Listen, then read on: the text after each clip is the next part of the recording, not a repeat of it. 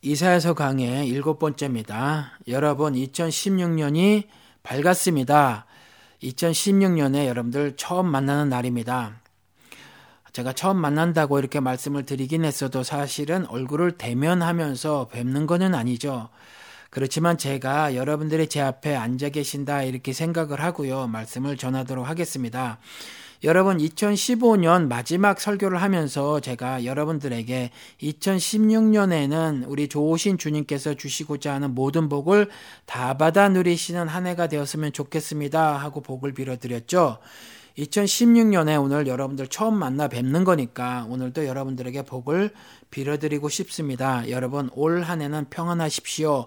하나님이 주시고자 하는 평화를 올 한 해는 마음껏 누리십시오.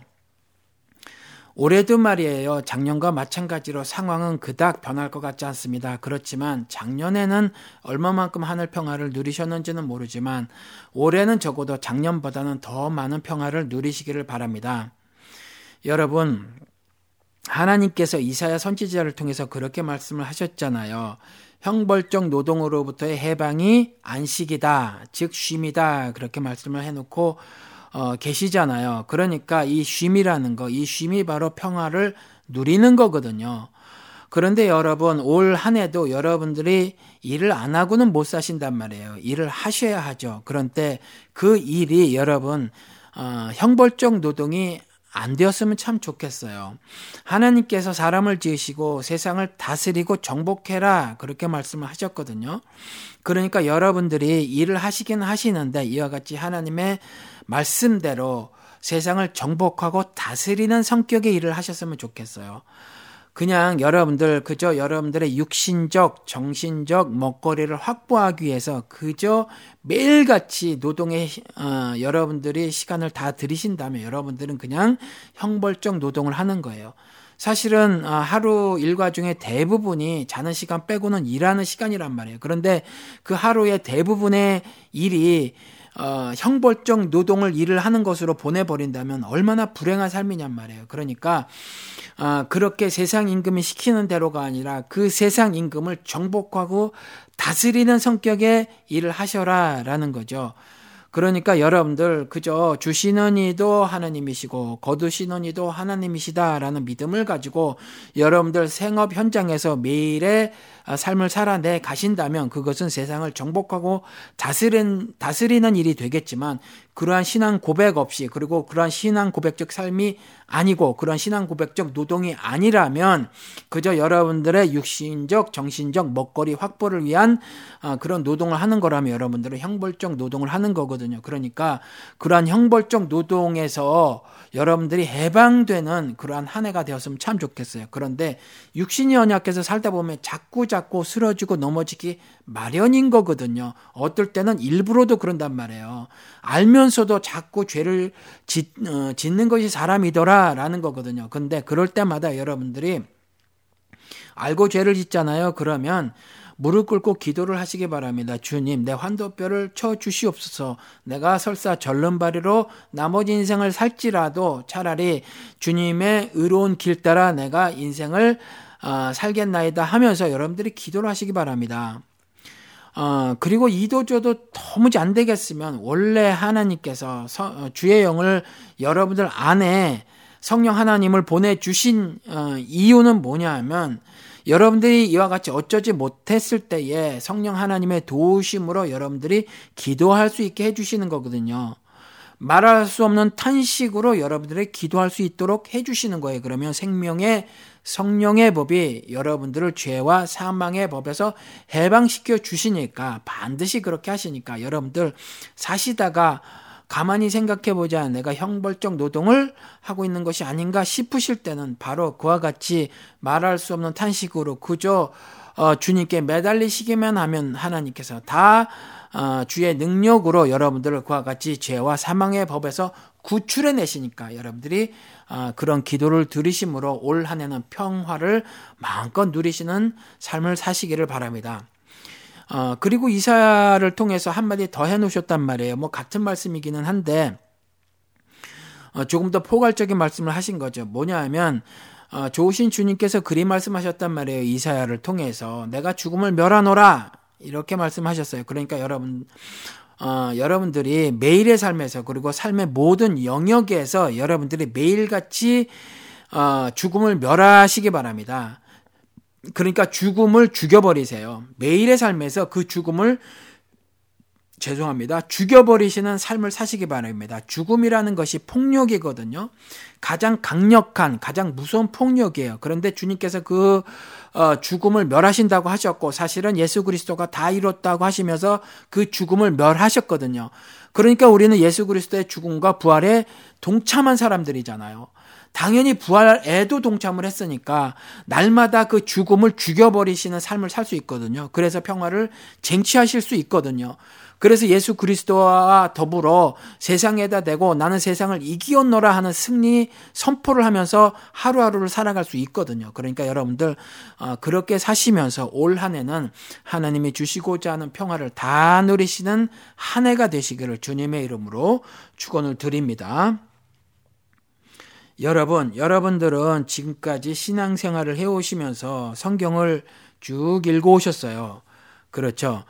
성경을 이렇게 쭉 읽어 오셨는데 한두 번도 아니고 여러분 성경을 읽으시면서 아, 성경이 어떤 책이라고 생각이 드셨습니까?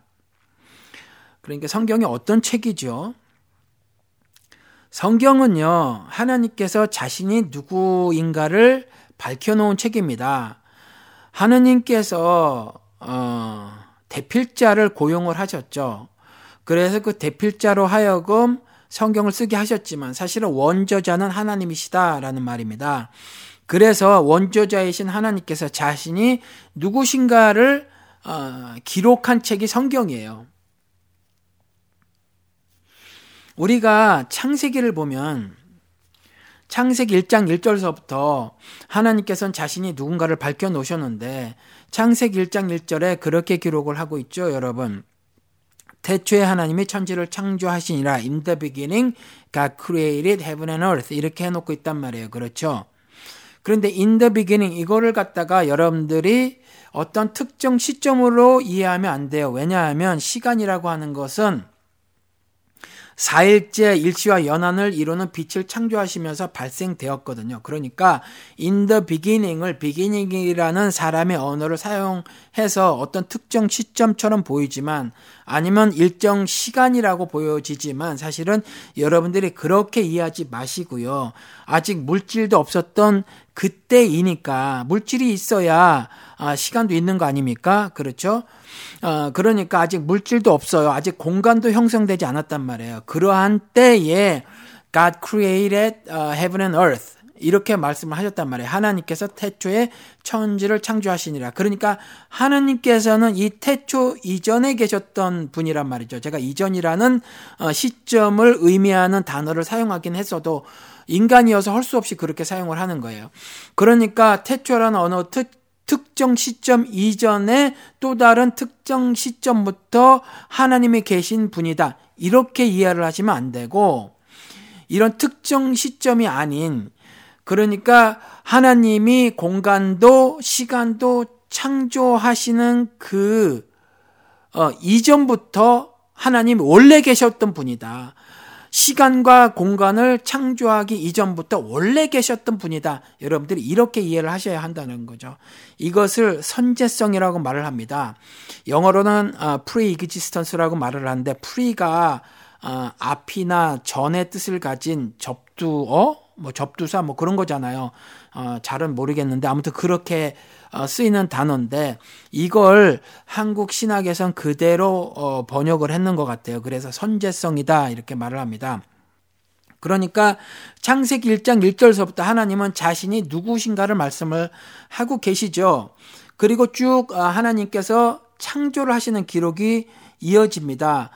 그래서 이 창조 기록을 가지고는 하나님께서 무엇을 말씀하시냐 하면 어, 하나님은 자신이 창조자다라는 말씀을 하고 계시죠. 그러니까 어, 이온 우주는 빅뱅 어, 이론에 따라서 이해할 것이 아니라는 거죠. 그리고 수, 어, 스스로자 그럴련 스스로 그렇게 되었다라고 사람들이 또 이해를 한단 말이에요. 그런데 그런 것이 아니라 나 하느님이 이 온 우주 만물을 어, 지은 존재다라고 말씀을 하고 계신 거예요. 그 창세기 기록을 통해서.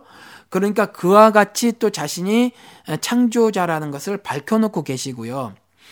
또 창조 기록을 통해서는 하나님께서 자신이 누구신가를 한 가지 더 밝혀놓으신 것이 있는데 그게 뭐냐 하면 하나님께서 온 우주 만물을 지으시고 이 온 우주 만물을 운행해 나가시기 위해서 질서라는 것을 그 안에 부어 넣으시거든요. 그래서 이 온 우주 만물은 질서 따라 움직이더라라는 거예요. 그런데 이 자연 질서가 질서들끼리 서로 갈등을 보이거나 충돌하지 않습니다. 그래서 서로 어, 갈등을 보이거나 충돌하지 않아서 이 자연은 어떤 불이하거나 왜곡되거나 뭐 하는 일들이 벌어지지 않아요. 하나님의 질서대로 그냥 자연스럽게 아주 잘 아, 운행이 되진다라는 거죠. 그렇죠? 그래서 제가 가끔 그렇게 말을 합니다. 하나님께서 온 우주 만물을 지으시고 그 온 우주 만물을 운행하시기 위해서 질서라는 걸 부어 넣어 주셨는데 이 질서라는 것은 의의 질서다. 하나님의 의의 질서다. 절대 선이신 하나님께서 자연 만물을 운행하시기 위해서 어 그리고 운행하실 때 조금 더 갈등이나 충돌이 없게 하시기 위해서 질서를 부어 넣어 주셨으니 그 질서는 하나님의 선하신 질서 질서다라고 제가 그렇게 말씀을 드린다라는 거죠. 그런 것들을 통해서 하나님께서는 윤리적 존재임을 스스로 밝히고 계시다라는 거죠. 그리고 창조의 끄트머리에 와서는 하나님께서 흙으로 사람을 지으신단 말이에요. 흙으로 사람을 지으시고는 자신의 모습과 형상을 담게 하셨죠. 자신이 절대 선이시고 의로운 존재라 어, 완전하시다고 하신 분이란 말이에요. 우리 예수 그리스도도 한 점 흠과 점이 없다라고 그렇게 신앙 고백을 하잖아요. 그러니까 한 점 흠이 없고 점이 없으신 그런 분이란 말이에요. 그래서 완전하신 분이죠. 완전하신 아, 완전하시다라는 말은 또한 다른 말로 거룩하시다라는 말이거든요. 이와 같이 윤리적 존재임을 말씀하시는 거예요. 그런데 하나님께서 사람을 지으시고 자신의 모습과 형상을 닮았다라고 그렇게 말씀하시잖아요. 그런 것을 통해서도 하나님은 자신이 윤리적 존재임을 매우 분명하게 말씀을 하고 계신 거예요. 코로 루화 즉 하나님의 영 생기를 불어 넣어 주셔서 사람 역시 하나님의 모습과 형상을 닮은 생명으로 만들어 주셨다라는 거거든요. 이게 달라요. 다른 짐승과 죽을 때는 일반이라 그렇죠. 동일하다. 그런데 살아감에 있어서는 완전히 다른 거거든요. 물리적 목숨을 잃는 일, 어, 육신적으로 죽는 일은 다른 짐승과 일반이에요. 동일해요. 같습니다. 그래서 짐승과 똑같아요. 그래서 신을 모르고 하나님을 모르는 사람들은 사람을 짐승으로 표현해서 사람은 사회적 동물이니 어쩌니 이런 말을 하는 거죠. 그런데 어, 사람은요 하나님 닮은 즉 하나님의 신적 도덕성을 내포한 존재로 만들어졌어요. 하나님의 모습과 형상을 닮은 존재로 만들어졌죠. 이것을 통해서도 이 사람 창조 기록을 통해서도 하나님은 자신이 윤리적 존재임을 말씀을 하고 계시다라는 거죠. 그래서 그 이후에 하나님께서 인류를 이렇게 저렇게 인도해 나가시는데 두 가지 일이에요. 뭐냐 하면 하나님은 어 구원의 일을 하신단 말이에요. 그렇죠? 그리고 또 죄를 지은 인간들이 죄를 돌이키지 않을 경우에 고집을 부리면서 죄를 돌이키지 않을 경우에 심판을 하신단 말이에요. 그렇죠. 어, 그러니까 이것 역시 하나님의 윤리, 자신이 윤리적 존재임을 스스로 나타내시는 거예요. 사람이 죄를 짓거든요. 즉, 흠이 있는 존재로 자꾸 사는 거죠. 매일같이 어, 자신의 흠을 드러내고 자신이 흠을 만들고 말이죠. 어, 그렇게 살아가는 거예요, 사람들이. 그런데 그 사람들의 죄를 없이 어, 해주시려고 하는 것이 하나님의 구원 사역이란 말이에요. 하나님의 원래 모습을 가진 존재로 회복시키고자 하는 것이 하나님의 구원 사역이란 말이에요. 그래서 다시는 썩지 않을 영광체로, 즉, 의로운 존재로 다시 회복시키고자 하는 것이 구원 사역이고요. 그렇지 않고 다시 어, 반드시 죽게 되는 육신의 죽음이 아닌 어, 정령 죽게 되는 그와 같은 어, 것을 심판이라고 한단 말이에요. 그러니까 이와 같이 구원과 심판 역시 하나님의 윤리적 일하심이다라는 거죠. 그 일하심의 성격이 윤리적이다라는 거거든요. 그러니까 성경은 윤리책이라는 거예요. 그러한 측면에서 그렇죠. 어, 그런데 여러분들이 이제 이렇게 성경을 쭉 읽어 오시는데 이런 어, 기록을 담은 성경을 말이에요. 우리가 읽으면서 한 가지 알 수 있는 게 있다라는 거죠. 그게 뭐냐 하면 하나님은 자신이 그렇게 창조 사역서부터 쭉 일을 하시는데 이 일을 하시면서 말이에요. 자신의 피조물인 사람에게 어, 이번엔 내가 이 일을 이렇게 할까? 아니면 저 일을 저렇게 할까? 이런 걸 묻지 않으신단 말이에요. 그렇죠? 즉, 다시 말씀을 드려서 하나님은 자신의 뜻을 이루어 나가시는 데 있어서 사람의 뜻을 조금도 담지 않으신다는 거죠. 그러니까 여러분, 어, 성경은 말이에요. 하나님의 절대 주권을 시각에서 읽어야 합니다. 신학적으로는요, 성경 해석에 크게 두 가지가 있는데, 성경을 읽어 나가는 것에 크게 두 가지 시각인데, 하나님의 절대 주권의 시각에서 말씀드린 것처럼 읽는 게 있고요. 또 다른 건, 어, 하나님, 아, 인간의 반응에 따라서 성경을 해석하는 게 있어요. 이게 요한 웨슬레가 한 거죠. 방법론자라고 하는 거. 한국에선 감리교라고 하지만, 어, 영어로는 메토디스트거든요. 이게 메토드가 방법이잖아요. 그래서 메토디스는 방법론자라는 말이거든요. 요하네슬레가 사실은 비아냥으로 들은 소리예요. 놀림, 너는 방법론자라고 어, 놀린 거거든요. 친구들이 그 말을 좋게 가지고 와서 나중에 방법론자면 어때? 방법을 추구하면 어때? 라고 말을 하면서 어, 그렇게 감리교를 창시하게 된 건데 사실은 말씀이라는 본질을 전달하는 것 외에 여기에 방법을 추가해서 방법을 가지고 사람들을 어떤 정신적 카타르시스를 느끼게 하거나 아니면 감정의 극점에 도달하게 하거나 아니면 어떤 감정적인 과잉 상태에 빠지게 하는 거 있잖아요. 방법을 동원해서 어, 요하네슬레가 이렇게 해서 당시에 독일의 경건주의처럼 어떤 어, 감정적 폭발을 경험하게 하는 일들을 막 했거든요. 사실은 그런데 이것을 왜 그렇게 했냐면 인간의 방법, 아 인간의 반응을 어, 염두에 두고 하나님 말씀을 그들에게 어, 적용하는 말, 어, 설교 같은 걸 했단 말이에요. 그러니까 이런 시각은 저는 어, 조금도 수용을 하지 않거든요. 말씀드린 것처럼 하나님께서는 자신의 일을 해나가심에 있어서 구원과 심판 사역을 인류 역사 한복판에서 해나가심에 있어서 사람의 뜻을 조금도 담지 아니하시더라. 그러니까 성경을 읽을 때는 저는 개인적으로 말이에요. 하나님의 절대 주권적 시각에서 읽습니다. 그래서 어, 여러분들도 글이 읽으셨으면 참 좋겠어요.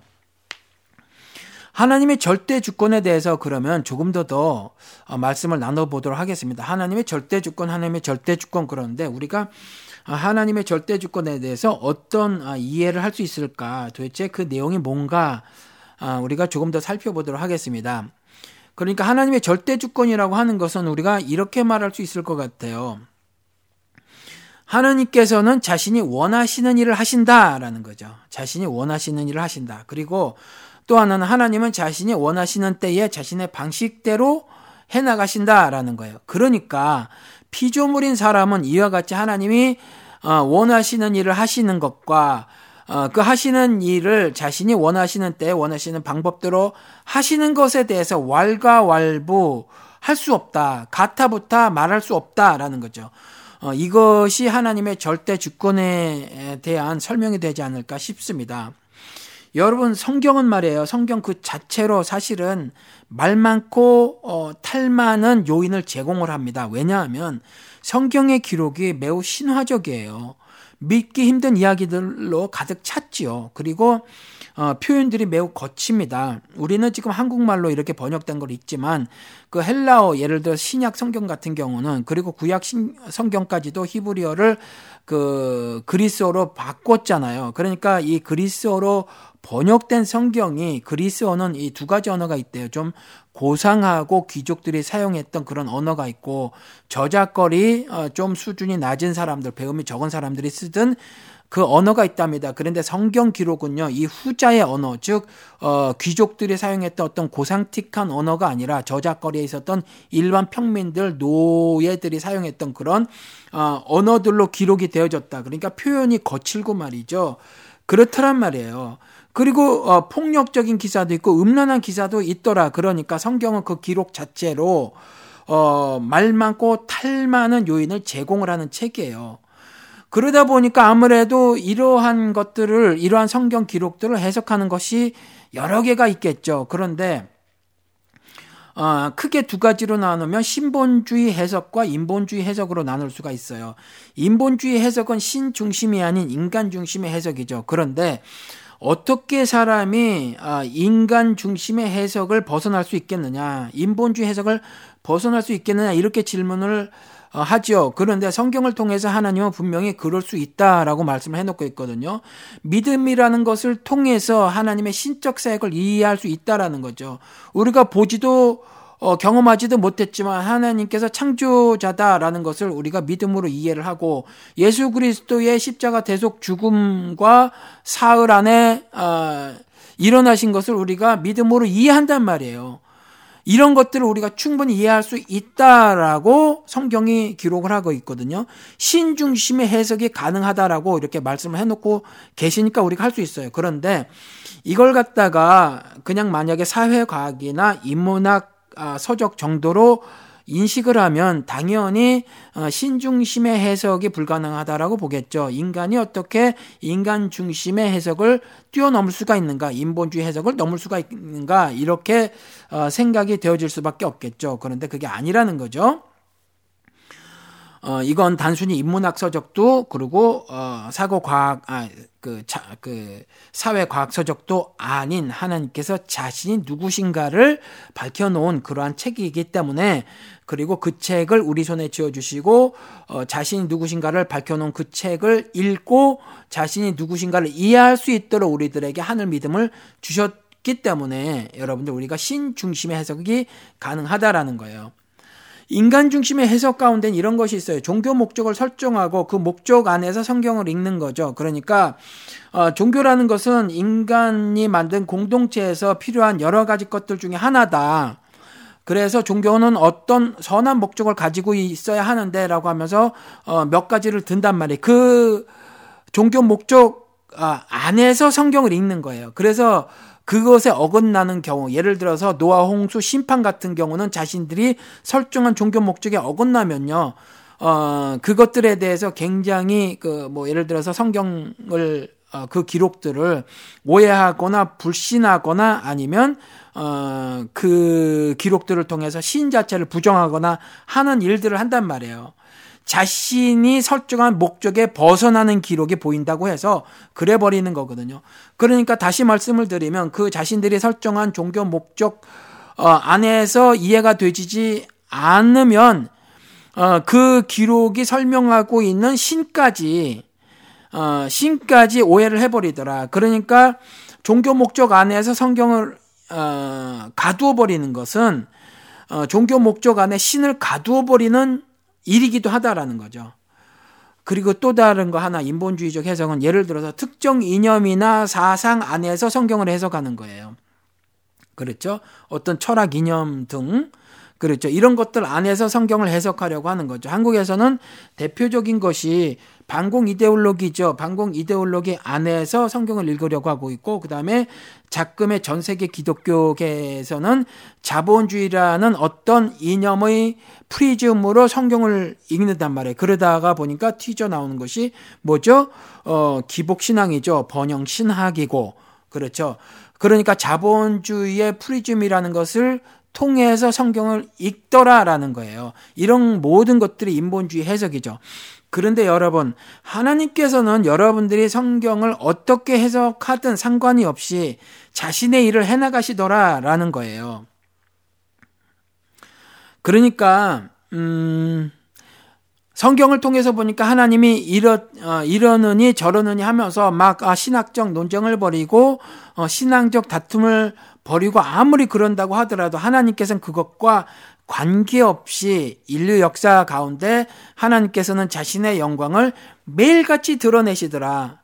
무슨 말씀이냐면 날마다 구원받는 자의 수를 더해 나가시면서 그리고 또 날마다 심판받을 자들을 그대로 버려 두시면서 그렇게 일을 진행해 나가시더라라는 거죠. 그러니까 우리가 성경을 읽으면서 반드시 해 주어야 하는 일은 뭐냐면 하나님의 절대 주권적 시각에서 성경을 읽, 어야 하는데 그렇게 읽어 나가면서 해 주어야 하는 일은 뭐냐면 우리가 경험하는 일들을 결부시켜 가면서 성경을 읽어야 해요.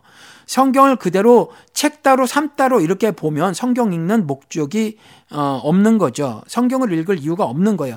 하나님께 이 성경은요 책으로서는 존재 가치가 없어요. 그냥 불쏘시개로 써도 된다라는 거죠. 이 기록이 살아 운동력 있는 말씀이 되어져야 여러분들에게 의미가 있는 거니까 여러분들이 반드시 삶과 결부시켜서 성경을 읽어야 해요. 그러니까 정교 분리라는 것 자체가 말이 되지를 않는다라는 거죠.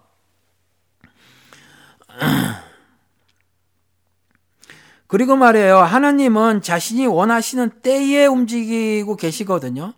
하나님은 자신의 일을 아, 원하시는 일을 해나가실 때에 자신이 원하시는 때에 그리고 자신이 원하시는 방식대로 일을 하시는 거예요.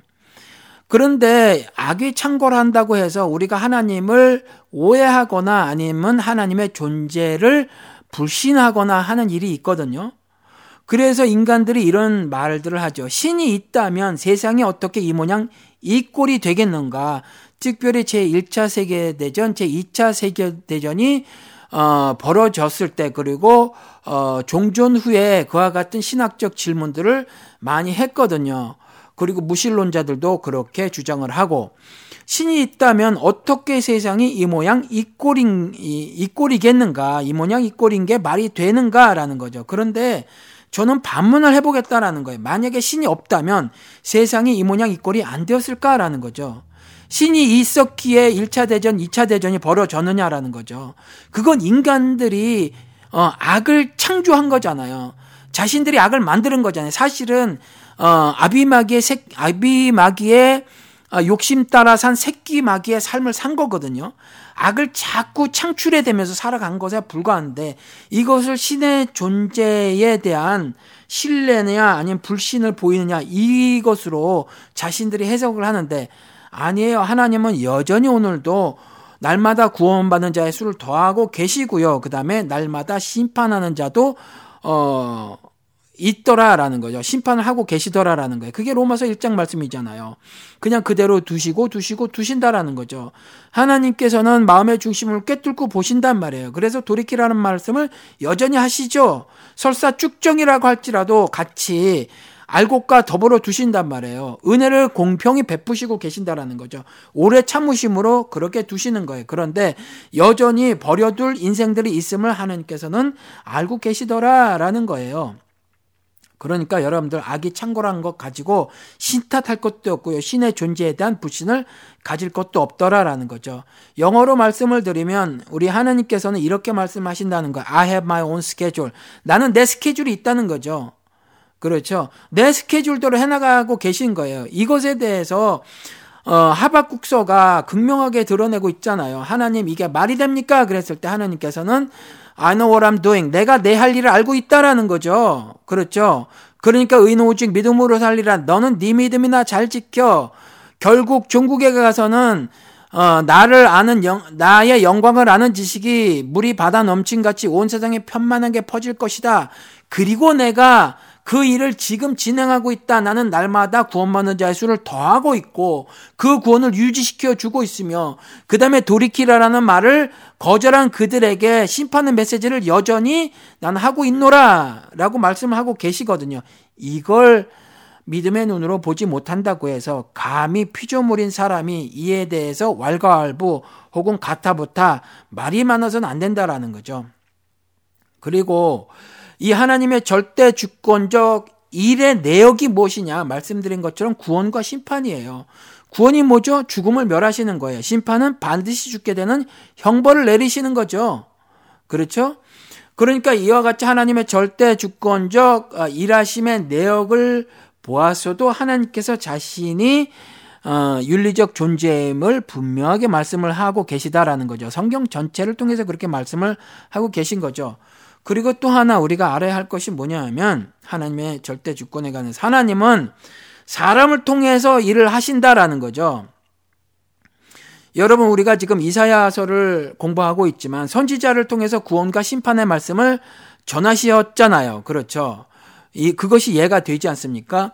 구약 시대에는 그래서 이스라엘을 구원의 채널로 사용하십니다. 그리고 신약 시대에는 교회에게 열쇠를 맡겨 두셨죠. 그래서 교회가 땅에서 매면 하늘에서도 매고 땅에서 풀면 하늘에서도 어, 풀겠다라고 말씀을 해 주시는 거예요. 그리고 고린도전서 6장에 가서 보아도 천사까지라도 교회가 심판한다, 성도가 심판한다. 어, 그러니까 세상을 심판하는 권세를 너에게 주었다. 무슨 말씀이냐면 의와 불의를 분별하여라라는 거죠. 그리고 내가 너에게 가르친 계명들을 지켜 너희가 먼저 살고 그리고 그 계명들을 온 어, 만방에 퍼져서 그 계명들을 가르치고 지키고 살 지키고 살게 해라. 이렇게 말씀하신 거거든요. 그렇죠. 그게 교회에게 열쇠를 주신 거고요. 심판하는 권세를 주신 거예요. 그러니까 구약 시대에는 이스라엘을 구원의 채널로 사용하셨고 신약 시대에는 교회를 구원의 채널로 사용하신 것이지요. 그렇죠? 그런데 이와 같이 어, 구원과 심판의 말씀을 전하게 하시는데 그리고 간혹 때때로 사람을 그 구원과 심판을 집행하시는 행위 주체자로 사용을 하시기도 하지만 대체로 하나님께서는 구원과 심판에 대해서 직접 자신이 행위 주체자가 되시더라. 우리가 노아의 홍수 사건을 보아서도 알 수 있죠. 노아의 물심판, 노아 시대에.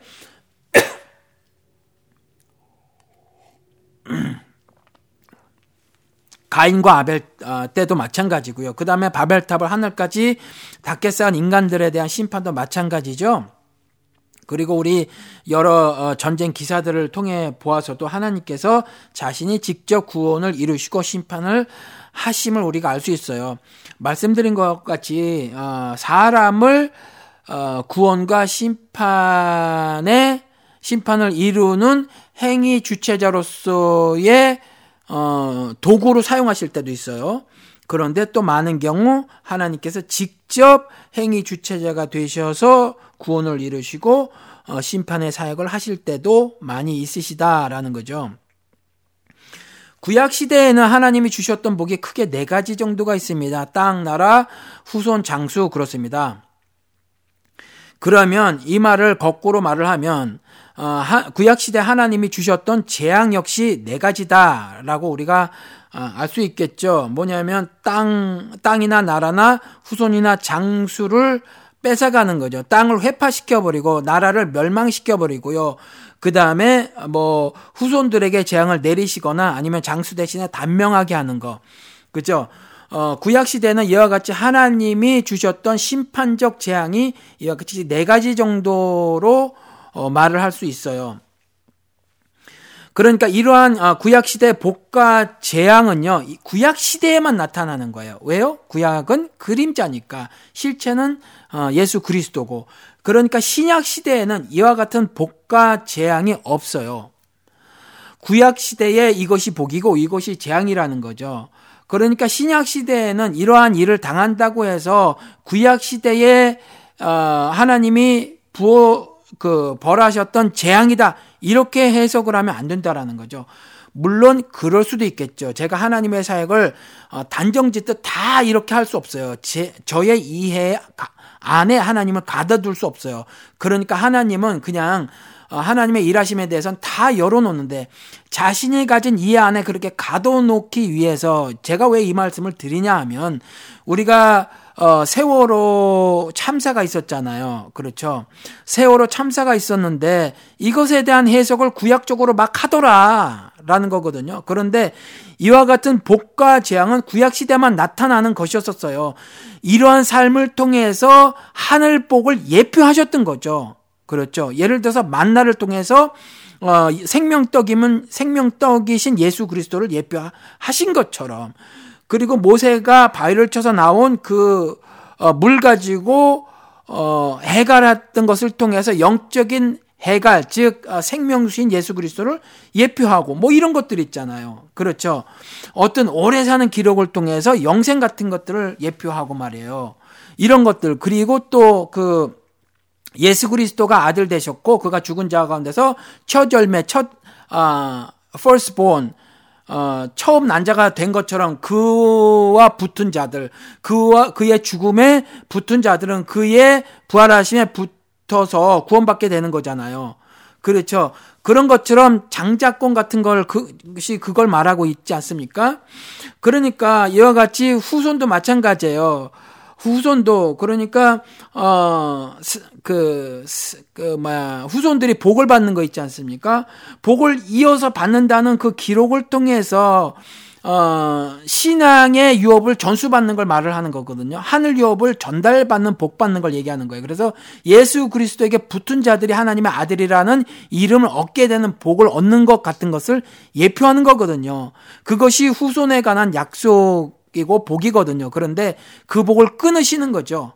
그래서 후손들에게 죄인들이 받아야 할 그 재앙을 내리시는 것 같은 기록이 바로 그런 기록이다라는 거예요.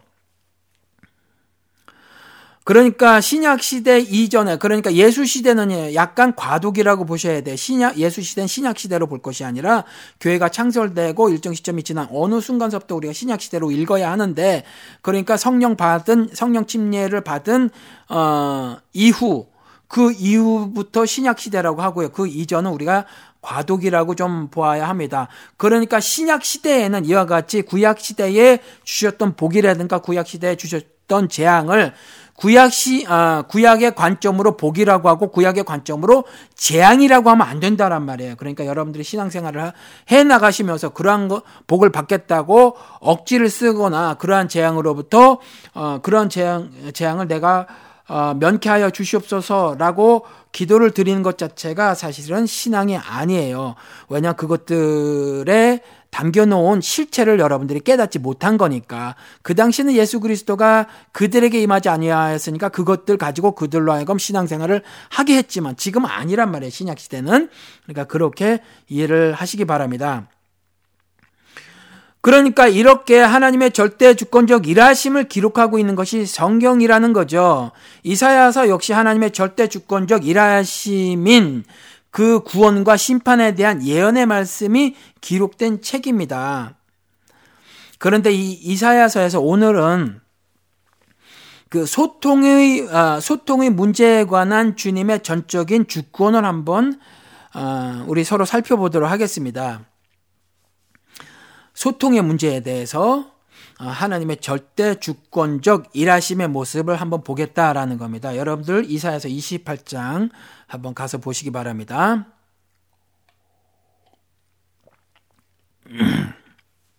이사에서 28장 9절서부터 13절까지 여러분들 한번 가보시기 바랍니다. 제가 읽어드리겠습니다.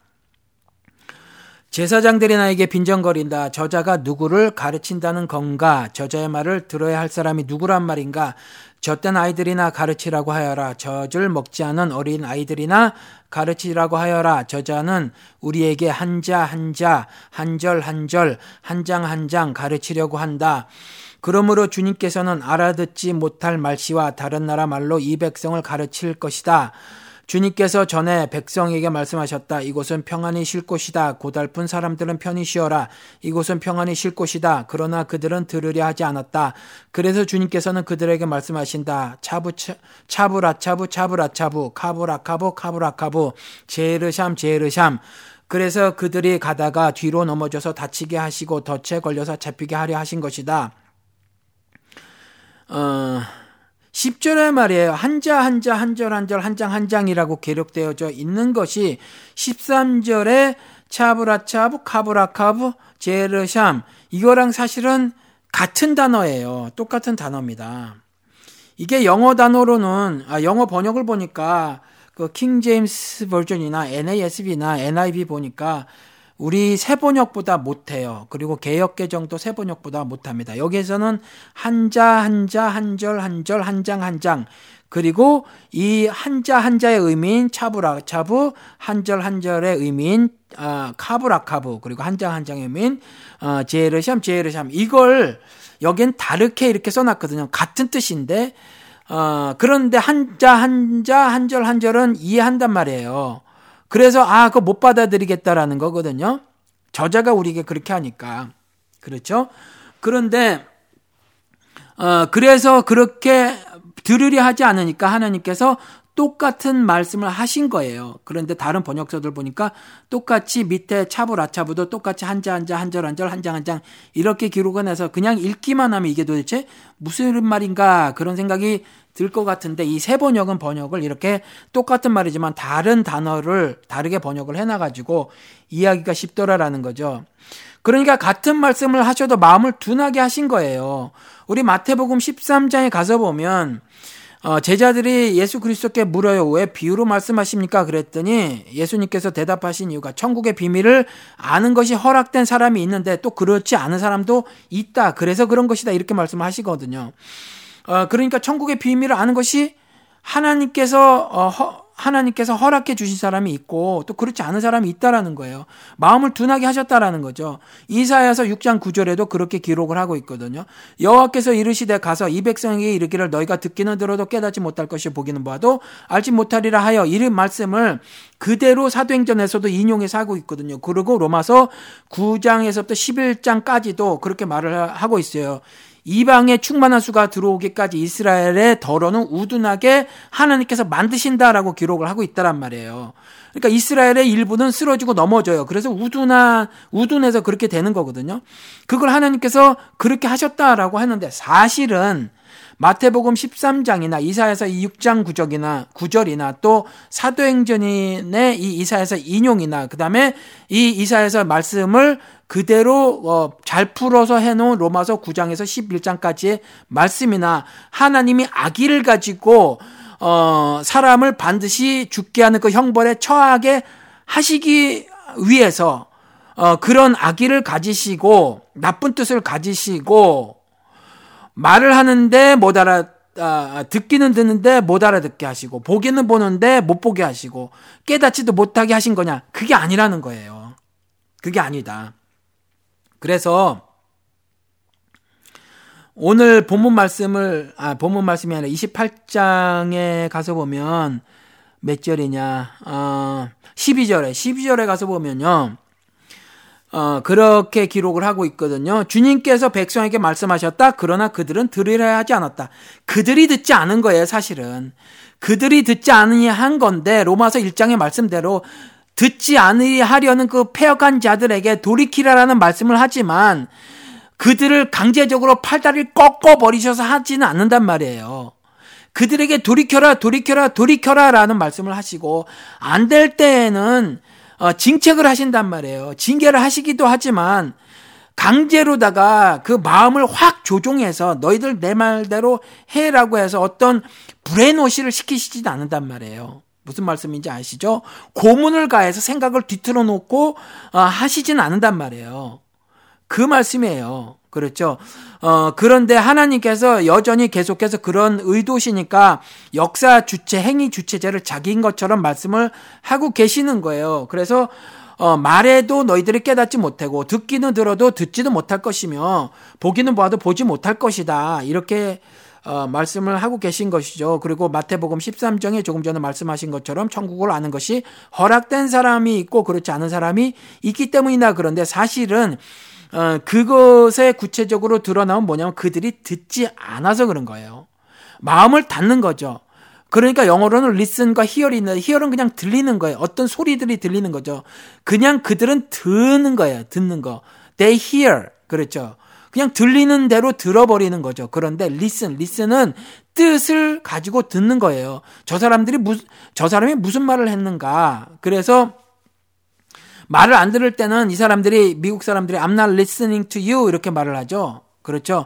네가 뭐를 말을 해도 난 네 말대로 따르지 않겠다. 네 말에 동의하지 않는다라는 말이거든요. 그러니까 들어야 하는데 듣지 않는 거예요. 그냥 귀 막았다는 소리가 아니라 멀리 떨어져서 말을 안 듣는 것이 아니라 하나님께서 말을 계속해서 하셨단 말이에요. 계속해서. 돌이켜라, 돌이켜라, 돌이켜라, 돌이켜라 라고 이 백성에게 말씀하셨어요. 그런데 그 말씀을 들으려 하지 않았던 거죠. 그 의미거든요. 이것이 로마서 10장에 가도 동일한 말씀이 있거든요. 여러분들 다 아시는 말씀인데, 입으로 고백하고 마음으로 믿으며 구원을 얻을 것이다. 이런 어, 말씀을 들어보셨죠. 이게 로마서 10장에 나와 있는 기록이거든요.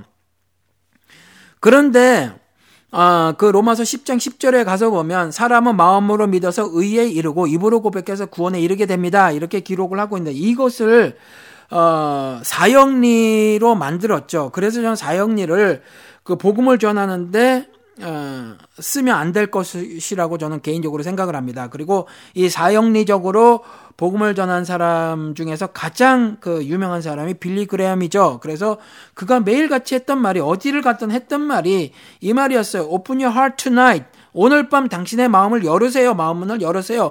그리고 receive Jesus Christ as your Savior and Lord. 이렇게 말을 해요.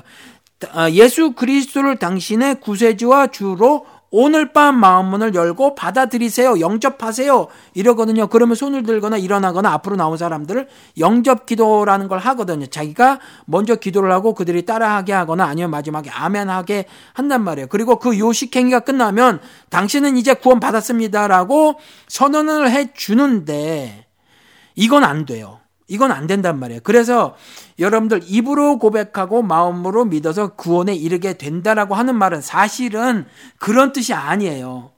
그럼 바울이 왜 이 말을 했을까요? 아니, 하느님께서 바울을 통해서 왜 이 말씀을 하게 하셨을까요? 사람들이 입으로 고백하지 않고 마음으로 믿지 않아서일까요? 결코 아닙니다. 결코 아니에요. 여러분들 누가복음 18장에 가서 보면 기도하러 성전에 올라간 바리새인과 세리의 이야기 아시죠? 그런데 세리 보세요. 얼마나 모범적으로 도덕적으로 잘 살았습니까? 그렇죠. 기도를 안 했어요. 금식을 안 했어요. 그다음 온갖 악행을 저질르기를 했습니까? 그리고 구제를 안 했어요. 잘했단 말이에요. 그렇죠. 그리고 어 성전에 올라가서 기도를 하더라. 그러니까 입으로 고백했고요. 마음으로 믿어 그 삶을 살았다니까요. 실제로. 그리고 마태복음 6장에 가서 봐도 물론 외식하는 자들이긴 해도 이들이 거리에 나가서 기도하고요.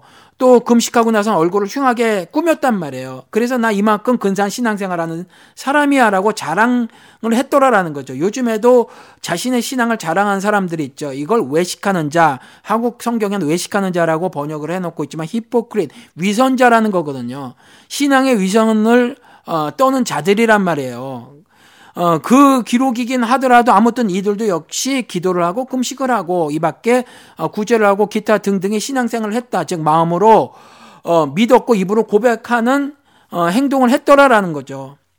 그런데 바울이 이 말을 했다라는 거예요. 바울이 아니 하나님께서 바울을 통해서 그러니까 왜 그랬냐 하면 이들이 말이에요. 예수를 자기들의 주라고 고백한 것이 아니라 그 옛날의 유행가 중에 이런 게 있거든요. 내 인생은 나의 것, 내 인생은 나의 것 이런 노래가 있습니다. 그런 유행가 가사처럼 내 인생은 나의 것이라면서 자기 중심의 종교 생활을 한 거예요. 그래서 말을 한 거예요. 그래서 그 10장 초반부에 가서 보면 바울이 이렇게 말을 합니다. 아주 간절하게 말을 하고 있는데 읽어드릴게요. 여러분들 로마서 10장 가보시기 바랍니다. 1절부터 3절까지 읽어드리겠습니다. 형제자매 여러분, 내 마음의 간절한 소원과 내 동족을 위하여 하나님께 드리는 내 기도의 내용은 그들이 구원을 얻는 일입니다. 나는 증언합니다. 그들은 하나님을 섬기는데 열심히 있습니다. 그러나 그 열성은 올바른 지식에서 생긴 것이 아닙니다. 그들은, 그들은 하나님의 의를 알지 못하고 자시, 자신들의 의를 세우려고 함을 힘을 씀으로써 하나님의 의에는 복종하지 않게 되었습니다. 이렇게, 어, 말하고 있어요. 바울이 이렇게 말을 하고 나서 한 말이에요. 이렇게 어, 말을 하고 나서 그러니까 입으로 고백하고 마음으로 믿으면 구원을 얻을 것이다라고 말을 했는데 이 말을 왜 했냐 하면 어, 그들이 구원을 얻기를 간절한 어, 간절히 바래서 한 거예요. 1절에 나온 것처럼 자기의 동족들이 자기 형제들이 자기의 고륙 친척 교륙 친척이라고 한 그 이스라엘이 그렇죠. 그렇게 간절히 어, 기도를 한 거죠. 그들이 구원을 얻길 바랐다라는 거죠. 그런데 자기가 증언한대요. 바울이 나는 증언합니다. 그들의 모습을 보니까 그들은 하나님을 매우 열심히 섬기고 있더라. 그런데 그 매우 열심히 섬기는 그 열심이 올바른 지식에서 생긴 것이 아닙니다. 이렇게 말을 하고 있어요. 하나님을 섬, 열심히 섬기긴 섬기는데 그 열심히 올바른 지식에서 생긴 것이 아니래요. 무슨 말씀이에요? 성경을 잘못 해석했다. 그들은 성경에서 영생 있는 줄 알고 어, 성경을 매일같이 묵상했잖아요. 딸딸딸 외웠다니까요. 그런데 해석을 잘못했어요. 해석을 잘못해서 하나님을 잘못 섬긴 거죠. 매우 열심히. 그러니까 3절에 그래서 그들은 하나님의 의를 알지 못하고 자기 자신들의 의를 세우려고 힘을 씀으로써 하나님의 의에는 복종하지 않게 되었습니다. 힘을 써가면서 매우 열심히 하나님을 반역하더라라는 말이잖아요. 자기 중심의 삶을 사는 건 왜 그래요? 하나님의 말씀을 올바로 이해하지 못했기 때문이죠. 바울이 말한 것처럼. 그래서 힘써서 하나님에 의해 복종하지 않는 거예요. 그러니까 이들 역시 한자 한자 한절 한절 한 장 한 장 그렇게 어, 복음을 전해 줬는데도 불구하고 어, 깨닫지 못한 거예요. 그러니까 하나님의 말씀을 가지고 자신들의 의를 세우려고 힘을 쓴 거죠. 그러면서 하나님을 섬기는 거라고 말을 한 거예요. 매우 열심히 섬기고 있노라 라고 한 거죠. 이게 뭐가 차이가 있는 줄 아세요?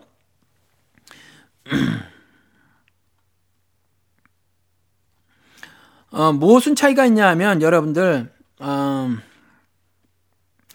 자기 중심의 삶을 사는 것과 하나님의 중심의 삶을 사는 것은 어, 우리 조금 전에 제가 말씀을 드린 것처럼 하나님을 섬기는 삶처럼 보이긴 보인단 말이에요. 왜요? 금식하고 구제하니까, 기도하니까, 제사를 드리니까, 그렇죠.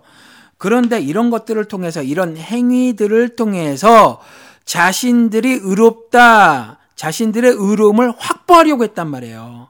그런 것들을 통해서.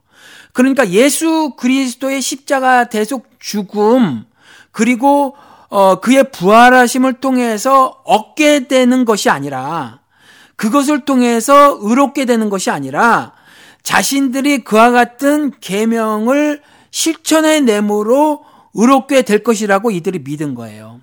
그래서 그런 거예요. 이건 좀 이따가 다시 한번 말씀을 드리도록 하겠습니다. 예를 들어서.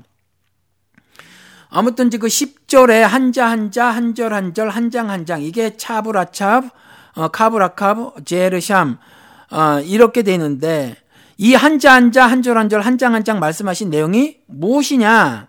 12절에 있습니다. 12절에 여러분들 12절 다시 한번 가보시기 바랍니다.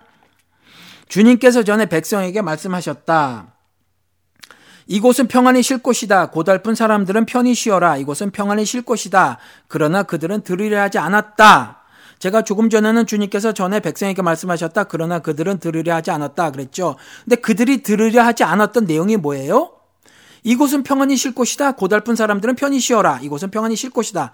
이렇게 말씀하신 거예요. 이것을 안 들으려고 했던 거죠. 평안, 그까지 거 개나 줘라.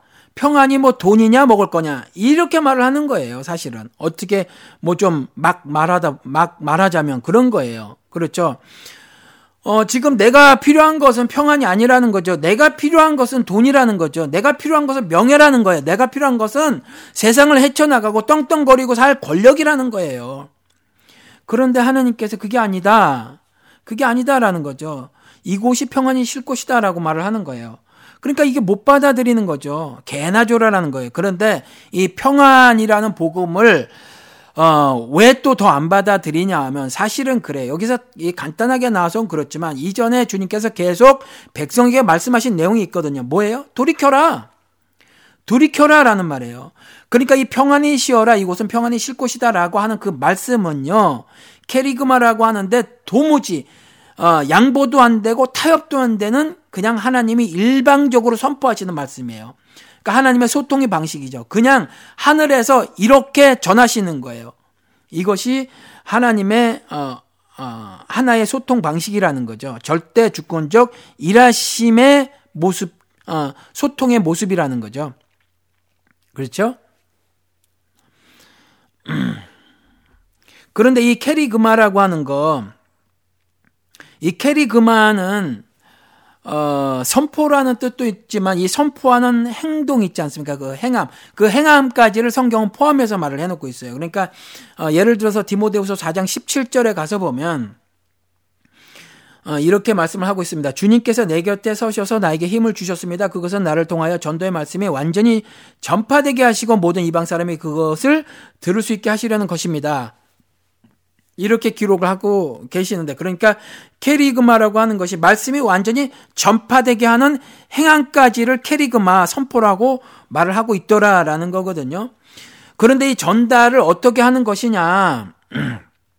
전달은 성령의 능력으로 하는 거예요. 성령의 능력으로. 고린도전서 2장 4절 가서 보도록 하겠습니다. 2장 4절에 보면 이렇게 기록하고 있습니다. 나의 말과 나의 설교는 여기서 설교가 캐리그마예요. 어, 다른 데서는 선포라고 되어 있는 똑같은 단어입니다. 나의 말과 나의 설교는 지혜에서 나온 그럴듯한 말로 한 것이 아니라 성령의 능력으로 나타낸 증거로 한 것입니다. 그러니까 유대인들이 말이에요. 자기들의 아들들, 자기들의 후손들에게 전했던 말은 이와 같이 어, 그들의 가르침은 그들이 유업으로 전달해 줬던 어, 말씀들은요. 열심히 그렇게 했던 것들은 사실은 성령의 능력으로 어, 나타낸 증거로 한 것이 아니었더라라는 거예요. 그럴 듯한 말로 한 거예요. 그럴 듯한 말. 그렇죠. 그러니까 캐리그마라고 하는 것은 전적으로 성령의 능력이 나타난 증거로 해야 하는 거다라는 거예요. 그래서 유대인들이 그렇게 음? 그 자기의 의를 쌓았던 것에 불과하더라는 거죠. 하나님의 의를 돌아보지 않았던 거죠. 전혀 관심이 없었던 거예요. 이사야 선지자를 통해서 말씀하신 것처럼 하나님의 일하심에 대해서 도무지 관심을 두지 않았던 거죠.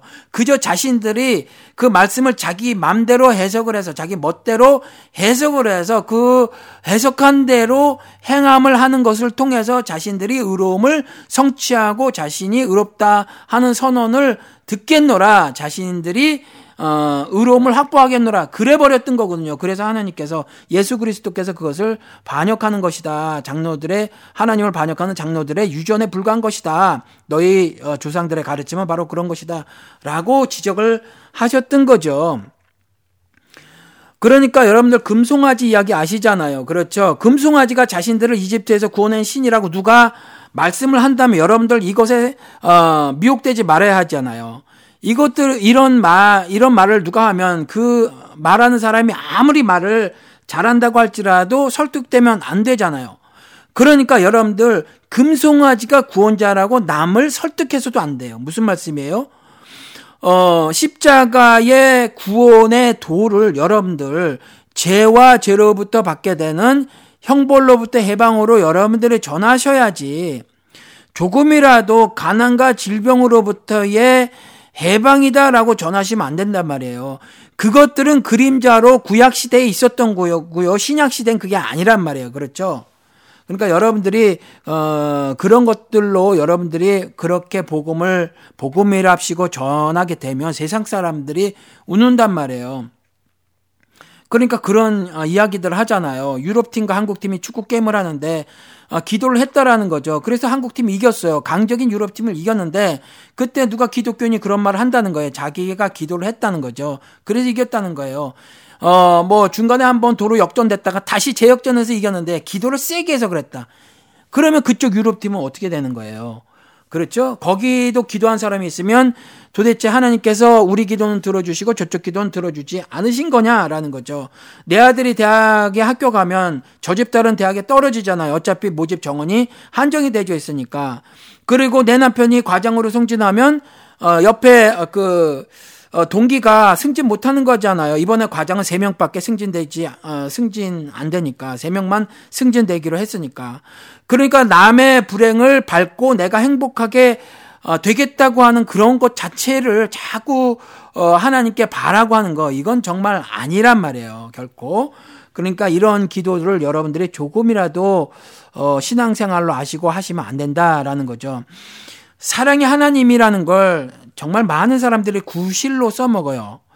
어, 그래서 온갖 달콤한 말로 사람들을 유혹하는데 사랑의 하나님이시니 여러분들의 불행을 눈뜨고 안, 봐, 안 보신다라는 거죠. 그래서 그냥 죽자 사자 매달려라 반드시 하나님께서 응답하실 것이다라는 거죠. 여러분들의 불행을 눈뜨고 안 보신다라는 거죠. 어, 그러면서 하, 사랑의 하나님이라고 그렇게 얘기하고 서, 하나님의 선하심을 가지고 온다라는 거죠. 대표적인 사람이 누구예요? 그, 어, 조엘 오스틴이죠. 그랬죠. 그래서 이 사람의 책이 그, 뭐, 어, 비컨 베러요 이런 책도 있잖아요. 더 나은 너가 되어라라고 하는 거. 뭐 이런 거 있거든요. 그러니까 온갖 인본주의적 사고로, 어, 하나님을 신앙한다고 하는 거죠. 이와 같은 건 하나님께서 그냥 그냥 내버려 두시거나 다행히 징계의 소리를 들으면 다행이라는 거죠. 징책의 소리를 들으면 즉 회개의 촉구의 목소리를 들으면 다행이고 그렇지 않으면 어 들으려 하지 않는다라고 말씀하셨잖아요. 하나님께서 그렇죠.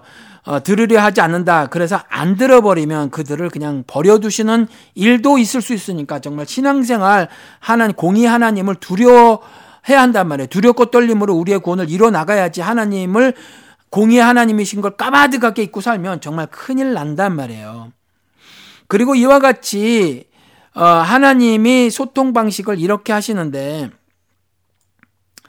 어 캐리그마 즉 선포라는 거 하신단 말이에요. 그렇죠? 선포. 선포를 하시는데 이 선포의 내용이 조금 전에 어 오늘 그 이사야서 어 말씀을 제가 읽어 드릴 때 어, 12절에 그 백성에게 말씀하신 거 말씀을 드렸잖아요. 백성에게 말씀하셨는데 그들이 들으려 하지 않았다. 그들이 들으려 하지 않았다. 그들이 들으려 하지 않았다. 왜요? 그 전한 말이 이곳은 평안히 쉴 곳이다. 고달픈 사람들은 편히 쉬어라. 이곳은 평안히 쉴 것이다. 이렇게 말씀을 하셨는데 이 말씀을 왜 안 들으려고 했냐면 사실은 이유가 좀 있어요. 그 말 자체로만 들으면 모르는데 그 말을 할 때는 사람이 평안을 누린다라고 하는 것은 죽음의 폭력을 이기는 거거든요. 제가 처음에 말씀을 드린 것처럼 죽음을 죽여버리는 삶을 사는 거예요. 그래야 평안이 도래하는 거거든요. 내 삶에.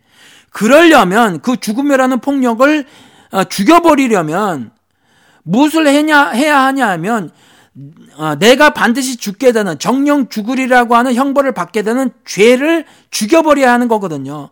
내가 죄인이라는 거예요. 내가 죄를 짓고 있다라는 거거든요.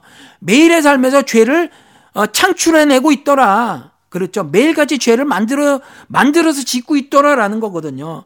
그러니까 그런 사람들에게 너희들이 이곳이 평안히 쉴 곳이다. 고통받은 자들아, 평안히 쉬어라. 고통은 누가 받아요? 어, 죄인이 받아요. 죄 때문에 받아요. 평안을 누리지 못해요. 그러니까 이곳이 평안히 쉴 곳이다. 평안을 누려라. 이곳, 이곳이 평안히 쉴 곳이다라고 하는데 이때에 평안을 누리라는 말 이전에 하나님께서 반드시 하신 말씀이 이거라는 거죠. 돌이켜라. 회개 촉구죠. 돌이켜라. 돌이켜라. 그런데 이 돌이키란 말을 삼자화해서 객관화해서 보편화해서 말씀하지 않으세요.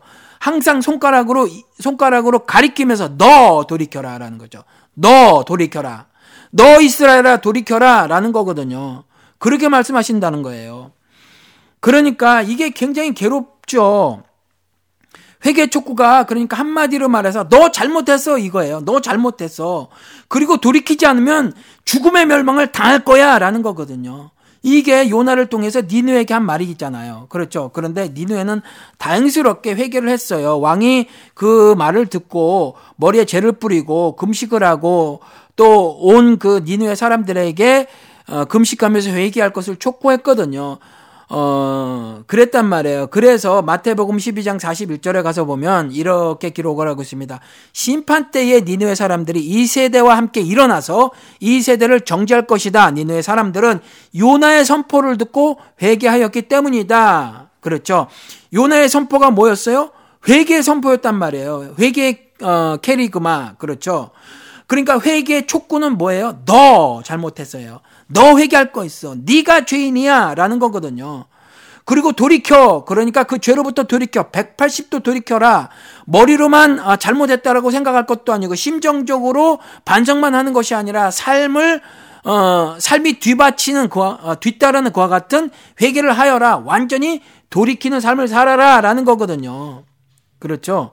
그러니까 어, 그 평안의 캐리그마를 사실은 백성들이 듣지 않는 거란 말이에요. 사람들이 죄인이라는 소리를 듣기 좋아합니까? 너 잘못했어. 그것도 얼마만큼 죽이, 죽음이라는 형벌을 당할 만큼 영원한 죽음을 당할 만큼의 죄를 지었다고 말하면 사람들이 그게 기분이 좋겠습니까? 기분이 좋지 않죠. 그 말을 들으면 화가 나요. 그것도 한 번, 두 번이 아니라 열 차례, 스무 차례 들으면 분노가 치민단 말이에요. 그래서 예수를 잡아 죽이잖아요. 그런데 여러분, 이 일은 반드시 해 줘야 한단 말이에요. 그래야 평안의 복음을 전할 수 있는 거기 때문에 그래요. 제가 존경하는 목사님 중에 한 분이 존 맥아더 목사님이에요. 이분의 신학이 저에게 꼭 맞아서는 아닙니다. 그렇지만 이분은 언제나 성경을 근거로 해서 자기 자신만의 분명한 신학을 개진하고 있어서 저는 이분을 존경해요.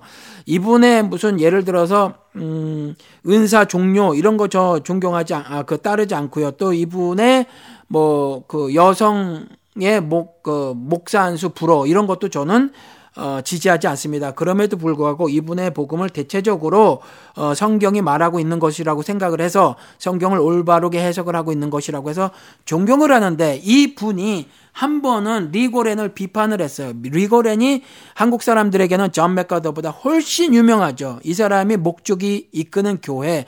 미국에서는 이 책이 말이에요. church, 아니, purpose driven church. 그 다음에 목적이 이끄는 삶, purpose driven life라고 하는 책은요. 기독교 서점에서 팔리고 팔리고 팔리고 대박이 나고요. 그 다음에 월마트라는 미국 최대의 체인점을 통해서도 팔렸어요. 그야말로 대박이 났던 책이죠. 그런데 존 맥아더 목사님은 이 릭 워렌의 목적이 이끄는 교회를 비판을 했는데 왜 그랬냐면 회개가 없다라는 거죠. 회개가 없다. 여기에는 부흥과 성장만이 있다라는 거예요. 그래서 비판을 한 거예요. 그래서 회개가 없는 부흥은 성경이 말하는 부흥이 아니다.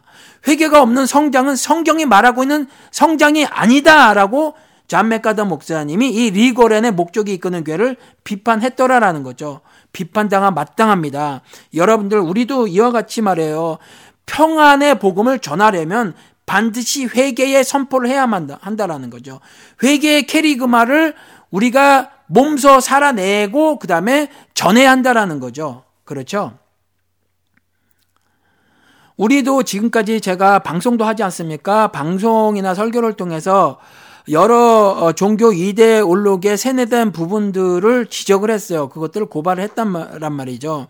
여러분들 제가 그동안 비판해 온 것들이 11조 헌금, 금식, 제사, 주일 성수, 뭐 정교 분리, 정교 분리는 그래요. 여러분들 정치는 예를 들어서 정치한 사람들이 뭐 이렇게 저렇게 하는 거에 따라서 우리 사람 우리 일상 살림이 절대적으로 영향을 받거든요. 예를 들어서 어 우리 애가 고등학교 다닐 때 말이에요. 학교 그 district라고 하는데 이걸 뭐라고 해야 되는지 모르겠네. 아무튼 어 이렇게 교육구가 있거든요. 이 교육구에서 정치하는 사람들이 결정하는 거에 따라서 학교 정책들이 바뀌어요. 그런데 한 번은 어 예를 들어서 그 중요하지 않다라고 생각되는 외국어를 가르치는 교사들 있지 않습니까? 불어라든가 독일말 이 교사를 전교에 한 명 남겨뒀어요. 몇천 명이 어, 학생 학생 수가 몇천 명이 되는데 그 교사를 하나로 줄여버리고요. 대신에 칠판이 버젓이 있는데도 불구하고 전자 칠판으로 어, 이렇게 바꿨단 말이에요.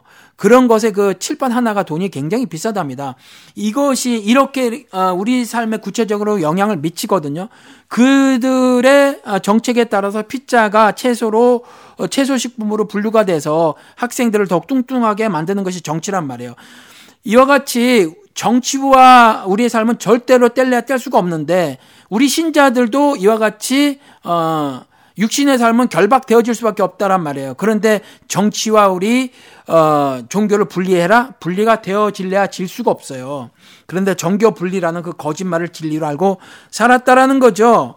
그런데 이렇게 이런 것들이 진리인 줄 알고 살았던 여러분들에게 회개를 촉구했는데 촉구할 때마다 제 3자와 하지 않고 그들이라고 하지 않고 우리들 여러분들이라고 하면서 회개를 촉구했어요. 그렇죠? 그러니까 우리들이 이제 이것들을 깨달았으니까 이것들을 깨닫지 못한 한국 교회들에게 회개를 촉구해야 합니다. 그리고 반드시 손가락을 그들을 향해야 해요. 그들을 향하고 너 한국 교회야 돌이켜라라고 회개를 촉구해야 한다라는 겁니다. 그리고 이 회개를 촉구하면서 어, 복음을 전하는 건데 복음을 전하는 건 뭐냐면 예수 그리스도에 관, 관해서 선포를 하는 거예요.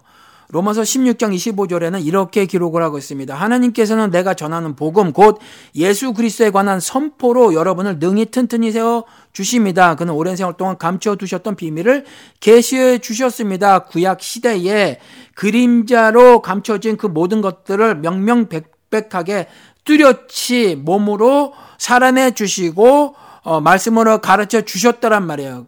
그것들을 분명히 설명까지 해 주시고 가셨다라는 거거든요. 그리고 그 모든 것들을 완성 지으셨어요.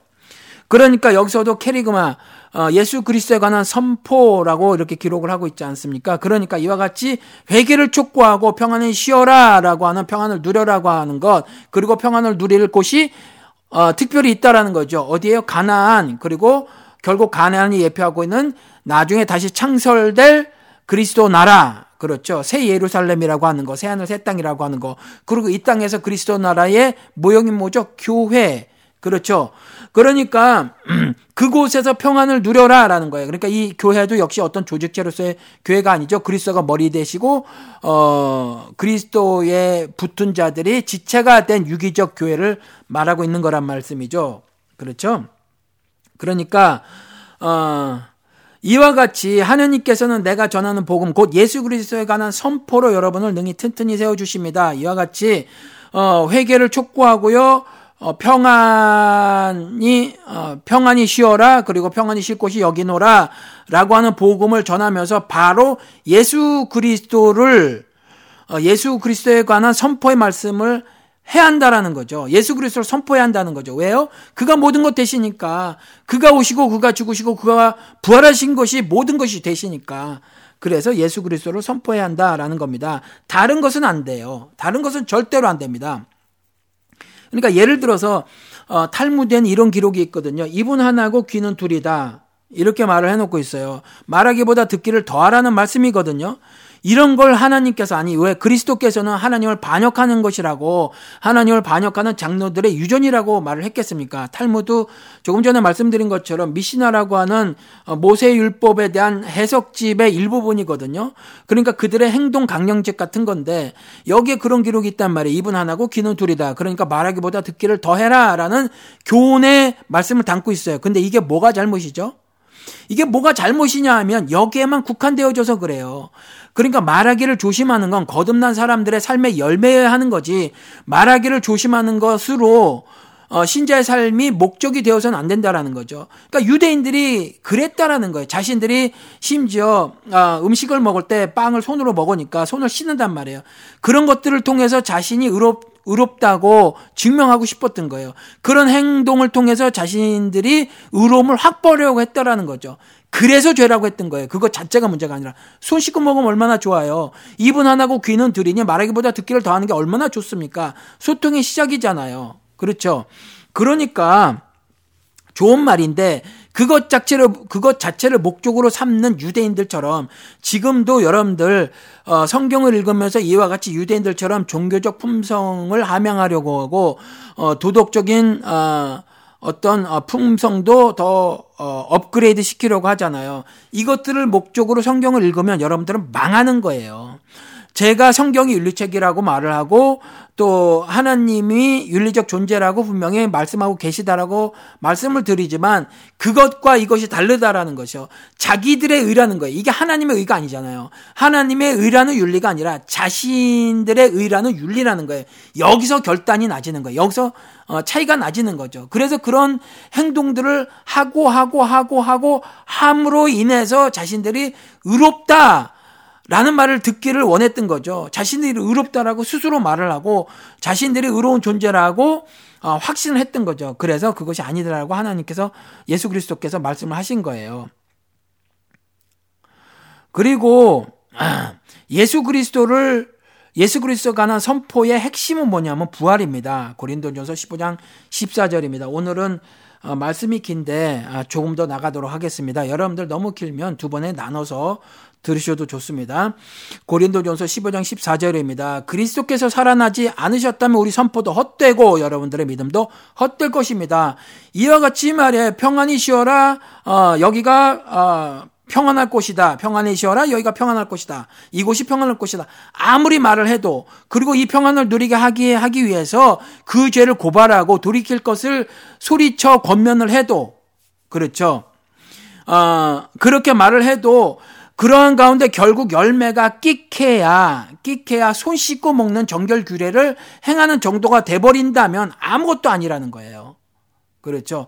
그래서 우리의 캐리그마가 헛되게 되더라. 그리고 여러분들의 믿음도 헛된 것이 된다란 말이에요. 그래서 부활이 캐리그마의 핵심이에요. 부활이 선포의 핵심입니다. 부활 없는 종교적 품성의 최대치, 어, 최대치까지에 끌어올리는 행위 있잖아요. 이건 아무 의미가 없어요. 그리고 옷 한 벌에 자족하는 삶을 사는 도덕적 품성의 함양도 부활이 없다면 아무 의미가 없다라는 거죠. 그러, 어, 선포도 헛된 것이 되고 믿음도 헛된 것이 돼버리더라라는 거예요. 그렇죠?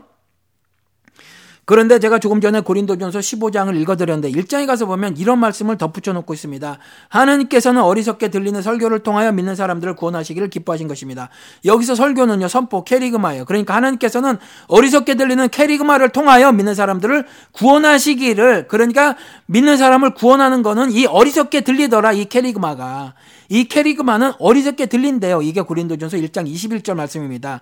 18절에 18절에 가서 보면 한 마디 더 해놓고 있는데 뭐냐면 십자가의 도가 즉 구원의 도죠. 멸망하는 자들에게는 미련한 것이요 구원을 얻는 우리에게는 하나님의 능력이라. 그렇죠. 십자가의 도가 어, 손을 씻고 밥을 먹어야 한다는 정결 규례나 따르고 있는 사람들, 옷 한 벌로 자족하는 삶을 가르치고 있는 정도를 복음이라고 가르치는 사람들에게는 십자가의 도가 미련하죠. 왜요? 죽으니까. 죽어야 다시 사는 거니까. 죽어야 다시 산다고 말을 하니까 죽기 싫잖아요. 살아서 살고 싶지 죽어서 살고 싶어요. 그러니까 살기를 모진 애를 쓰잖아요. 그래서 거룩한 산재물로 드리기 싫잖아요, 우리를. 거룩한 산재물로 드리라고 말씀을 하였지만 짐승처럼 우리가 죽임을 당하는 거여야 하잖아요. 우리의 율법을 우리 몸에서 다 뜯어내야 하는 거잖아요. 이게 싫거든요. 이게 싫어서 끼케야 어, 교회를 다니는 사람들의 고백을 들어보면 끼케야 자신들의 의를 조금 더 더 개선했다. 자신들의 도덕적 품성을 조금 업그레이드 했다. 이 정도 고백을 하더라. 내가 죽어서 다시 살았다는 고백을 하지 않더라라는 거죠. 그러니까 이 십자가의 도가 멸망하는 자들에게 미련한 것이요. 구원을 얻는 우리에게는 하나님의 능력이라 이제 안다는 거예요. 그렇죠. 그 그래서 좁은 길로 좁고 협착한 길로 가는 거죠. 그래서 광야로 삥 돌아 가라 그러면 그 길 따라 가는 거예요. 그렇죠. 멸망으로 인도한 길은 넓잖아요. 살아가는 길이니까 반드시 율법의 그 어, 율법의 그 육신을 뜯어내야 되는 그 고통의 삶을 살아야 하는데 그렇죠? 그렇길 원치 않으니까 그런 말씀을 전하면 그런 선포를 하면 그게 미련해 보이잖아요. 23절에는 한마디 더 해놓고 있습니다. 우리는 십자가에 못 박힌 그리스도를 전하니 유대인에게는 거리끼는 것이요 이방인에게는 미련한 것이로되 유대인이 이게 싫다니까요. 그냥 율법을 가지고 그냥 어, 자신들의 종교적 도덕적 품성이나 함양했으면 좋겠어요. 그렇죠. 손이나 닦고 먹었으면 좋겠단 말이에요. 그죠? 그냥 그랬는데 죽으라는 거잖아요. 죽으라는 거. 십자가에 못 박힌 그리스도처럼 너희들도 너희 십자가를 지고 골고다 언덕으로 올라가서 죽어버려라. 그래야만 내게 합당하도다. 예수 그리스도가 말씀하신 것을 전하니까 유대인들에게는 거리끼는 것이 돼요. 왜? 자기들이 말씀을 받았다는 거죠. 자기들은 예배할 수 있는 자라고 하는 거예요. 자기들은 예루살렘에 거주하고 있고 성전을 가져, 가지고 있는 사람이라는 거죠. 그게 아무 소용이 없는데. 그러니까 거리끼는 거죠. 이방인에게는 미련한 것이 되죠. 말씀을 받지 못한 자들이 보는 보기에는 한심한 거예요. 그렇죠. 도무지 어, 자신들의 지식과 지혜로는 받아들이고 수용할 수 없는 그와 같은 이야기들이더라라는 거예요. 그것이 고린도전서 1장의 선언적 진술이더라라는 거죠. 그러면 이와 같은 어, 하나님의 방식이 절대 주권적 어, 방식이 있죠. 소통의 방식을 오늘은 한번 살펴보았는데, 그렇죠. 성경은 하나님의 절대 주권적 시각으로 읽어야만 해요. 그런데 하나님의 절대 주권적 일하심 중에서 하나님께서 사람들과 소통하시는 것이 있어요. 근데 그 소통하시는 것도 하나님께서는 자신의 절대 주권적 방식으로 소통을 하시더라. 그 내용과 방식과 때에 있어서 그러시더라라는 거죠. 그렇죠. 그러시더라. 그러니까 우리도 그것을 잘 알고 신앙생활을 해야 돼요. 그래서 하나님께서 어, 분부하고 가르친 것, 그러니까 what I commanded you. 예수 그리스도께서 승천하실 때 그러잖아요. 내가 너에게 가르친 것을 여러 어, 너희들이 그렇게 살아내고 그 다음에 온 어, 세계에 땅 끝까지 이르러서 모든 족속에게 내가 너에게 가르친 것을 가르치고 what I commanded you 내가 너에게 커맨드한 그것들을 그들에게도 가서 커맨드를 해라 가서 가르쳐라 가르치고 지키게 하라 이렇게 말씀을 하고 계시잖아요. 그러니까 우리가 주님의 이와 같은 어, 소통의 방식으로 어, 선포하신 그 내용 있잖아요. 그것을 우리가 잘 알아야 돼요. 먼저 그렇게 살아야만 합니다. 그리고 그리스도의 제자된 우리들은 어, 그와 같은 하나님의 어, 선포의 내용과 방식에 따라서 우리도 동일하게 온 족속에게 그와 같은 선포를 하면서 살아야 한다라는 겁니다. 이 일을 누가 한다고요? 말씀드린 것처럼 그리스도의 제자들. 우리 작은 자교회는 누구죠? 그리스도의 제자들이에요. 그러니까 그리스도의 제자들인 우리가 이 일을 감당해야만 합니다. 여러분, 저는요, 어, 여러분들에게 사명감을 좀 불어 넣어주고 싶습니다. 그러니까 여러분들, 우리가 나서서 깨우십시다. 우리가 나서서 한국 교회들을 깨우시자고요. 이사야 선지자가 그렇게 말했잖아요. 어, 읽어드릴게요. 6장에 가서 보면, 어, 이렇게 기록을 하고 있는데 그때에 나는 주님께서 말씀하신 음성을 들었다. 내가 누구를 보낼까? 누가 우리를 대신하여 갈 것인가? 이렇게 주님께서 말씀하시는 음성을 들었거든요. 그럴 때 내가 아뢰었다. 제가 여기 있습니다. 저를 보내 주시옵소서. 이렇게 말씀을 하셨거든요. 그러니까 저는 여러분들에게 사명감을 불어넣어 주고 싶습니다. 주님께서 지금 부르시죠. 내가 누구를 보낼까? 이와 같이 죄가 관영한 이스라엘 한복판으로 내가 누구를 보낼까? 이와 같이 멸망으로 인도하는 문 앞에 서 있고 그 문으로 이미 들어간 어, 그 이방 나라 율법도 없는 그 무례한 족속들에게 어, 내가 누구를 보낼까라고 했었을 때 제가 여기 있습니다. 저를 보내어 주시옵소서라고 하는 응답을 해드리는 여러분들이 되셨으면 좋겠다라는 말씀입니다. 우리가 나서서 회개를 촉구하시자고요. 그리고 돌이키지 않으면 멸망 당할 것이라고 선포하시자고요. 우리가 나서서 하늘의 구원에 어, 하늘의 구원이 말이에요. 세속의 이득을 얻는 것보다 낫다는 사실을 선포하시자고요. 그리고 교회가 머리 대신 그리스도와 그의 지체된 자들임을 역시 선포하시자고요. 결코 바벨탑처럼 세우는 것이 아님을 교회는 그렇게 하는 것이 아님을 선포하시자고요. 우리가 서울, 부산, 인천, 대전, 창원, 원주, 거제도 등등에 지금 있잖아요. 어, 그리고 아니면 미국, 유럽, 베트남 등 아시아에 있는데 어디에 있느냐가 문제가 아니라고 말해주자고요. 유기체로서의 지역교회가 되어야 함을 선포하자고요. 유기체로서의 지역교회가 되어야 한다는 게 뭐죠? 그리스도가 머리 되시고 우리는 지체된다라는 거죠. 그것을 선포하자고요. 지역교회가 서로 경쟁하듯이 서로 새 쌓고 바벨탑 쌓듯이 말이에요. 그렇게 서로 경쟁 아, 업체처럼 말이에요. 그렇게 하지 말고 그냥 우주적 교회, 즉 유기체로서의 지역교회가 되어야 함을 선포하시자고요. 종교적 신념에 매몰되어져 있으면 안 된다라는 말도 좀 가서 전하자고요. 그리고 좀 더 눈을 확대해서 경제적 불평등이 하나님 앞에서 불법임도 선포하시자고요. 그리고 정치 권력을 가지고 사람을 편가르기나 하는 것도 얼마나 악한 일인지 고발하시자고요. 우리나라 남한이 섬나라라고 하지 않습니까? 남북한의 국경도 있는데 영원함의 국경도 있더라라는 거죠. 그러니까 이와 같이 어, 이와 같은 편가르기가 하나님 앞에서 불법인 것도 선포하시자고요. 그리고 약자들을 괴롭히는 법을 만들고 법령을 제정하고 실행하는 것도 하나님께서 어, 미워하시는 불법임을 선포하시자고요. 그리고 또 돈 좋아하잖아요. 하나님께서 얼마나 돈에 대해서 경고를 많이 해놓고 또 엄중히 해놓고 계시냔 말이에요. 돈 벌어서 재테크라는 이름으로 투기하지 마십시다. 적어도 하나님을 신앙하는 사람들은 그리 사시지 마십시다라고 선포하시자고요. 그렇죠? 그래서 차라리 어, 돈 벌어 저축할 것이 있으면 불우한 이웃들에게 주자고 선포하시자고요. 그것이 신자의 삶이라라고 어, 우리가 선포하시자고요. 그래서 그렇게 내가 몸소 살아감으로 하나님께서 그리스도께서 직접 비유로 commanded us 우리에게 가르치신 것 새, 어, 새, 아, 공중에 나는 새라는 날짐승 들에 핀꽃 한 송이를 비유하시면서 하물며 우리들을 사랑하지 않 겠느냐 우리를 먹이지 않겠느냐 더 나가서 그리 아니하실지라도 감사합니다라고 어, 하며 사는 것이 인생이다. 그래서 40일 금식 가운데서라도 돌덩이가 떡덩이가 되게 기도해라. 그것을 간절히 구해라가 아니라 하나님의 입으로부터 나오는 모든 말씀으로 살 것이라 떡으로만 하는 것이 아니라 라고 말씀을 해주신 그 commandment, 그 계명을 우리가 선포 어, 우리 자신에게 선포하고 그렇게 살아내고 그리고 이웃들에게 한국 교회들에게 선포를 하시자고요. 남북 조국이 서로 총을 겨누고 있잖아요. 이렇게 총을 겨눌 일이 아니다라고 선포를 하시자고요. 철조망을 걷어냅시다라고 선포를 하시자고요. 그래서 남북한이 평화를 이루어내자라고 선포를 하시자고요. 여러분들 우리 작은 자교회가 이와 같은 일을 하는데 하나의 미랄이 되는 어, 썩는 그와 같은 어, 성도님들의 그리스도의 지체들의 어, 지체들의 삶을 다 살아내는 교회가 되었으면 참 좋겠습니다. 여러분들에게 이와 같은 사명감을 불어넣어 드리고 싶습니다. 여러분 올 한해는 이와 같이 평안을 누리시는데 먼저는 여러분들이 나를 치셔야 한다라는 거죠. 날마다 거룩한 산재물로 여러분들을 하나님께 드리십시오.